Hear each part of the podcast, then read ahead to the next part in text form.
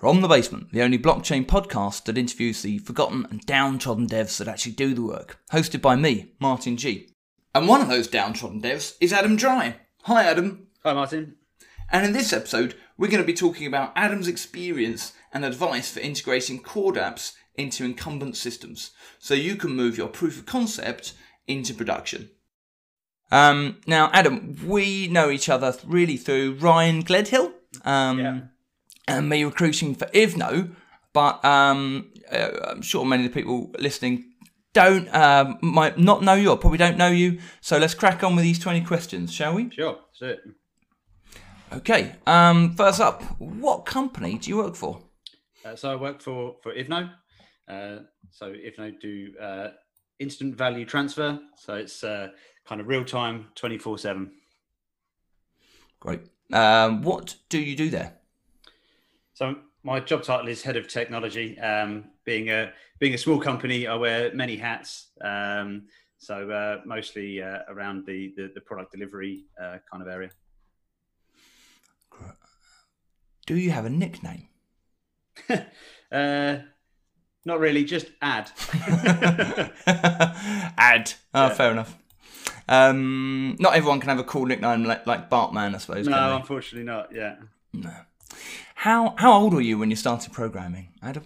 uh, I was uh, 12 when I when I taught myself to program in uh, Visual Basic 6. Um, back in the days before um, before YouTube or Udemy or anything like that, I just I had a book and a, uh, a hooky copy of Visual Studio, uh, and, uh, and and off I went.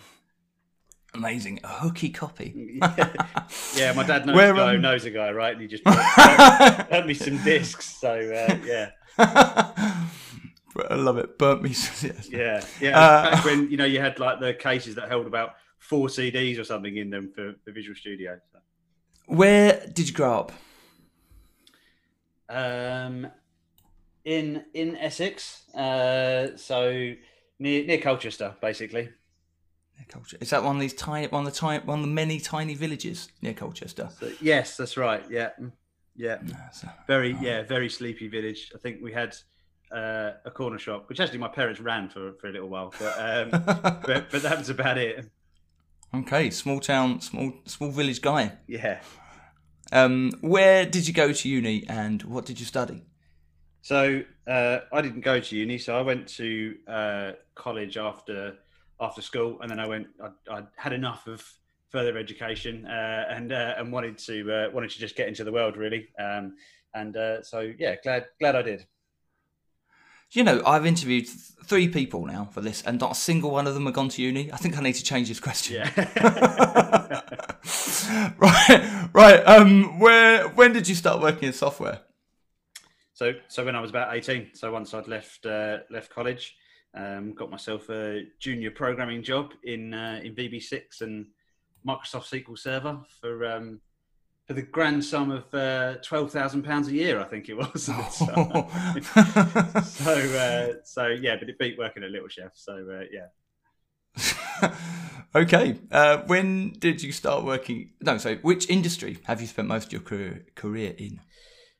Um, that's a good question. I don't really have one answer for that. So I, I probably spent about five years uh, building digital dictation software for for legal firms, um, and then I spent probably about three or four years in construction, and probably uh, three or four years in FinServe, um, and then a, a few years in uh, uh, telecoms as well.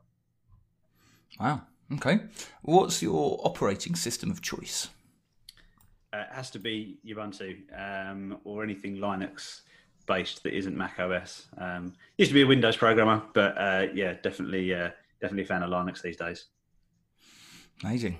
Um, what's your programming language of choice then? Uh, so these days, it's it's got to be TypeScript. Um, big big fan of Node, um, but not a big fan of uh, not strongly typed languages. So um, which JavaScript obviously is It's uh, duck typed. So um, so TypeScript came along and changed that and, and made it more of a closer to a strongly typed language. So yeah, TypeScript would be uh, my choice at the moment. So you moved on from VB6? I have moved on from VB6.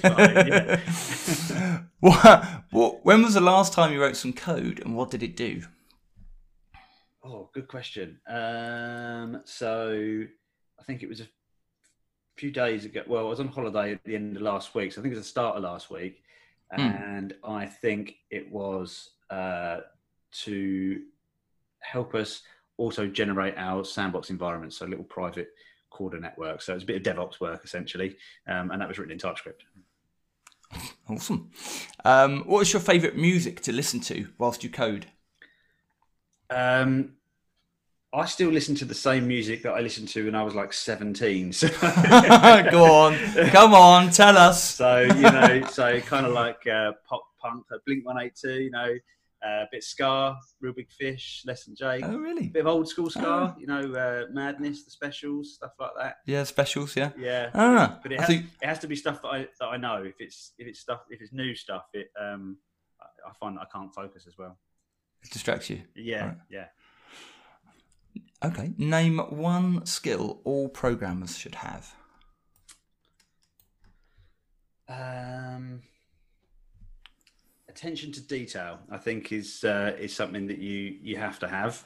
Um, at the end of the day, computers are extremely finicky. They're very picky, um, and uh, you, you you can't sort of just bend what you're saying to make them do what you want. You have to tell them exactly what you what you want them to do. So yeah, I think attention to detail is uh, is certainly up there.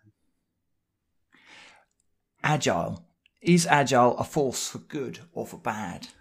Oh, it's controversial, isn't it? Agile. Um, I think it's got to be one of the most overused or certainly misused terms in, in the industry, really. Um, so, uh, so definitely good. I think waterfall is is not not the way to go. Um, These, I think we all know that front loading the, the the design and build process like that is super high risk. And I think um, uh, the thing with agile, I think they put these rule books out like Scrum and Kanban, and people follow Yeah. them to the letter, and uh, they don't really understand the actual underlying benefits that those rules are trying to give you. And every team's different, every environment's different. Um, so you follow the rule book to the letter, and you don't really, you're not really getting the benefits because they don't quite work for you.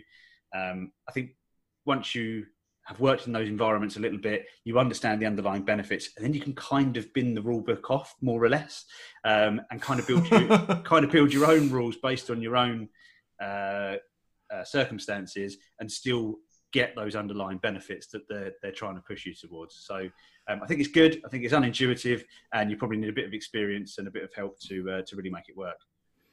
So, so you- basically, you're a, you're any Scrum Master's favourite team member. yeah, well, having been a scrum master in the past, yeah, yeah, I know the pitfalls. Yeah. All right. Do uh, do you or have you ever owned any Bitcoin? Uh, I have got a small amount of Bitcoin. Yep, I'm, I'm certainly not going to be a, a crypto millionaire anytime soon. But um, but but yes, I do have a little bit of Bitcoin and a, a little bit of uh, ETH as well. Okay. How long have you been using Corda for? About a year and a half. Um, so yeah, I started uh, by I was freelancing actually for Ivno, and I did a bit of uh, kind of DevOps work around um, around that, helping them with the, the trial and things, and then. Uh, uh, yeah, and then obviously the, the rest of the year uh, actually working permanently at Ivno. Okay. What? Um. Why did you get into Corda in the first place? Uh, I think we've already mentioned Ryan Gledhill, so um, he's he was the, uh, the, the reason really. So having worked in the past with with Ryan, um, he, he came to me and said, uh, "Look at this new, cool, exciting thing that we're doing. Uh, do you do, do you want to come and uh, come and give us a hand?" Really. So that, that's how it all started. Amazing. What is uh? What's the best thing about Corda? Um, so I think uh, from a developer point of view, I suppose the the flow framework really, um, because it is so flexible um, and and pretty easy to use. Um, you know, it's normally used to, or the most common task, I suppose, is to is to sort of build a transaction, collect signatures, things like that. You can just use it as a messaging system as well. So that that it goes. It's quite a raw kind of protocol, if you like. So it's quite flexible um, in that sense. And I suppose a bit of a higher level from a business analyst kind of point of view um, Mm. is, and this leads on from that, I suppose, is the is the peer to peer nature of it. Um, I think that just unlocks so many different use cases that the kind of public ledger, you know, the gossip protocol type stuff doesn't doesn't uh, lend itself to. What uh, what would you say is the worst thing about Corda? Uh, so I'm I'm not a fan of uh, the way Java sort of dependencies work, and um, and and I'm not really a fan of Gradle either. I thought I find it quite kind of difficult to, to, to manage. So probably that side of it. That's that's probably more of a generic Java complaint, I suppose, than Corda specific. So if I had to go Corda specific, probably maybe the, the error messages. I tend to find that the errors sometimes are not particularly descriptive and don't uh, help you that much in, in solving the problem. But um, but uh, yeah, pro- probably okay. that. All right, Adam Dry Corda man who doesn't doesn't like seeing error messages. Yeah, well, who does? well, red, right? what um? All right, what's your favourite Corda open source library? Oh, um, so pro- probably have to be the Token SDK. I think that's uh, it's pretty pretty widely used and uh, and it has a lot of applications. Yeah, uh, and then what is what's the best place to start learning Corda?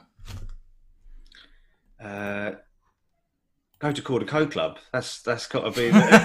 yes. uh, no, I mean, so yeah, so that I suppose, and jumping on the, the, the public Slack channel, and obviously just just going through the documentation, go through the the official stuff, um, and read, read, read, I suppose, and um, yeah, and just and just try it out. It's it's not too hard to just get a you know get a template and start kind of mucking about. So roll your sleeves up and, and jump in. Amazing. Right. Uh, all right, cool. So, look, we want to talk about um, integration, um, integration, uh, I guess, with incumbent systems um, and how you move on from POC to production. I guess we better set the scene a little bit more, though, before we get into that and just find out a bit more about what Treasury does because you mentioned value transfer, I think, systems, and you said 24 hours, but. Yeah value transfer sounds really kind of vague and non-specific to me. So what yeah. what exactly does if Ivno do? Yeah, so I mean, Ivno it's, itself at, at its core is hmm. um, uh, is a is a value transfer app. So it, that's that's what we what we do. So it's it's a utility layer application. So we're not a full you know treasury management system or you know invoice management system or, or anything like that. We're we're a, a, a cog in those in those processes if if you like. So um, that's that's the, the, core of what what Ivno does. We have a few um, kind of products. So sorry go on.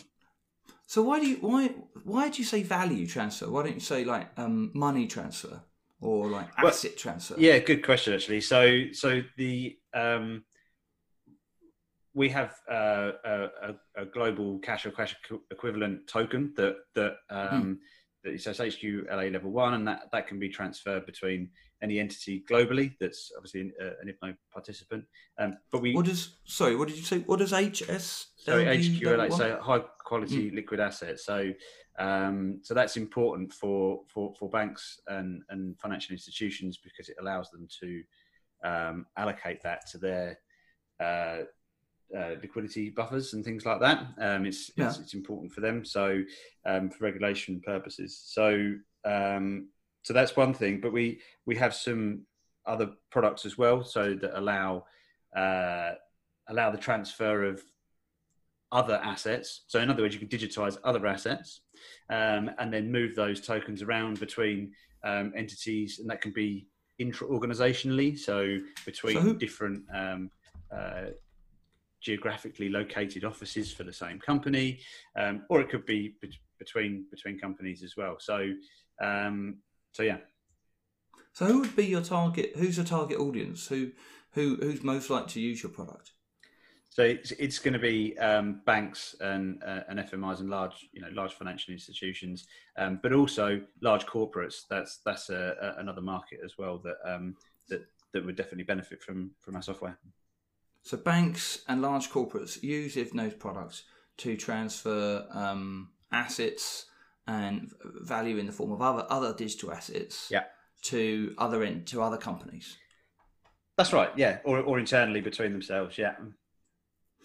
And um, but that that sound that's what Corda does, right? So why does why why would these companies use? What's the difference between the companies just using Corda and the companies using Ivno? Sure. So no, it's a good question. So um, one of the things that uh, differentiates Ivno from from other um, kind of tokenizing companies on, on, on the market, as, certainly as an, as an approach. So before I joined, so when the when yeah. the when the founders were kind of developing developing the, the organization and the plan and everything, they uh, deliberately took a, a an approach that they would tackle the quite complicated legal and, and regulatory structure that um, that you need in order to do something like this. So if you're going to tokenize a, an asset, so there's an underlying asset that backs the the token. So the token itself is not a, a cryptocurrency. So like like Bitcoin, doesn't have anything yeah. that backs it. You know, it just has value. Um, yeah. This isn't that. These this is a tokenization of an underlying asset. So there are complications in that. You know, how do you um, regulate the issuance and the destruction of those tokens? How do you uh, deal with the custodianship of the underlying asset? Yeah. How do you get the assets in and out of that custodian? Things like that. It's quite quite complicated, and it's complicated on two two channels, if you like, two levels. One of those is the uh, the legal and you know legal and regs side, um, and the other is obviously the technology side. So, Ivno, so the, sorry, go on. So the point is, so that Ivno, it's not just some like backstreet tokenization shop. Yeah. not, not that I think they exist, but it's not. It's not some backstreet dodgy tokenization shop. This is a gold-plated, regulatory compliant um, tokenization um, product yeah. So you tokenize assets, yeah. and you then provide a service to manage manage them with. That's right. Yeah, exactly, exactly. And we and we we tackled the legal and reg stuff first before before we built the, the, the technology side of it because I think the technology side probably is slightly easier or certainly more um, more common, I suppose. Um, so yeah, so it's a sensible way of tackling it, I think. Yeah, yeah, absolutely. They're all the the companies, um, the other the other companies I know in, in this in this financial services space. They've gone that way around as well, and it does seem that you know that's precisely the mistake a lot of the um a lot of the other you know pre-Corda, non-Corda tokenization shops have taken, where they, yeah. they, they, they thought they'd solve the tech first. Yeah. Um, and then that's why they're one. That's why there are all these Ethereum DApps wandering about with no with no with nobody using them. Exactly. Basically. Yeah. Yeah. Yeah. All right, so we've set the scene a bit now and established what Ivno does.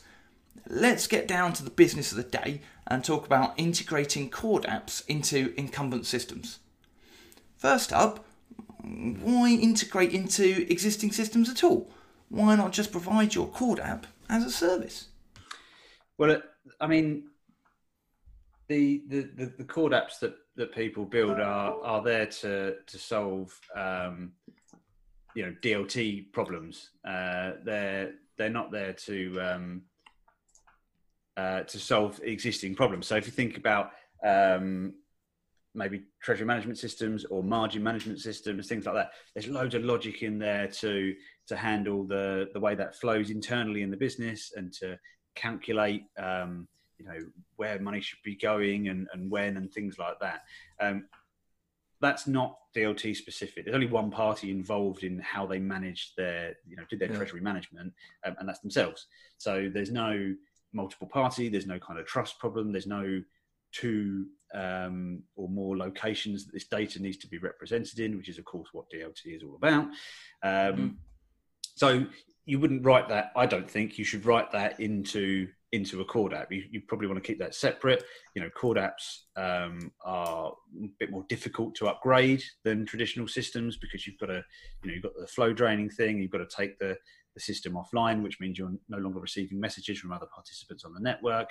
Um, and if you're doing that to upgrade something that's just a piece of logic inside the CorDapp that's not actually anything to do with the ledger or anything, it doesn't that just doesn't sound like a sensible approach. So um, mm. and at the end of the day you don't want to rewrite this stuff. You know if you're if you're building a dlt application it's quite it's got its own problems and its own challenges.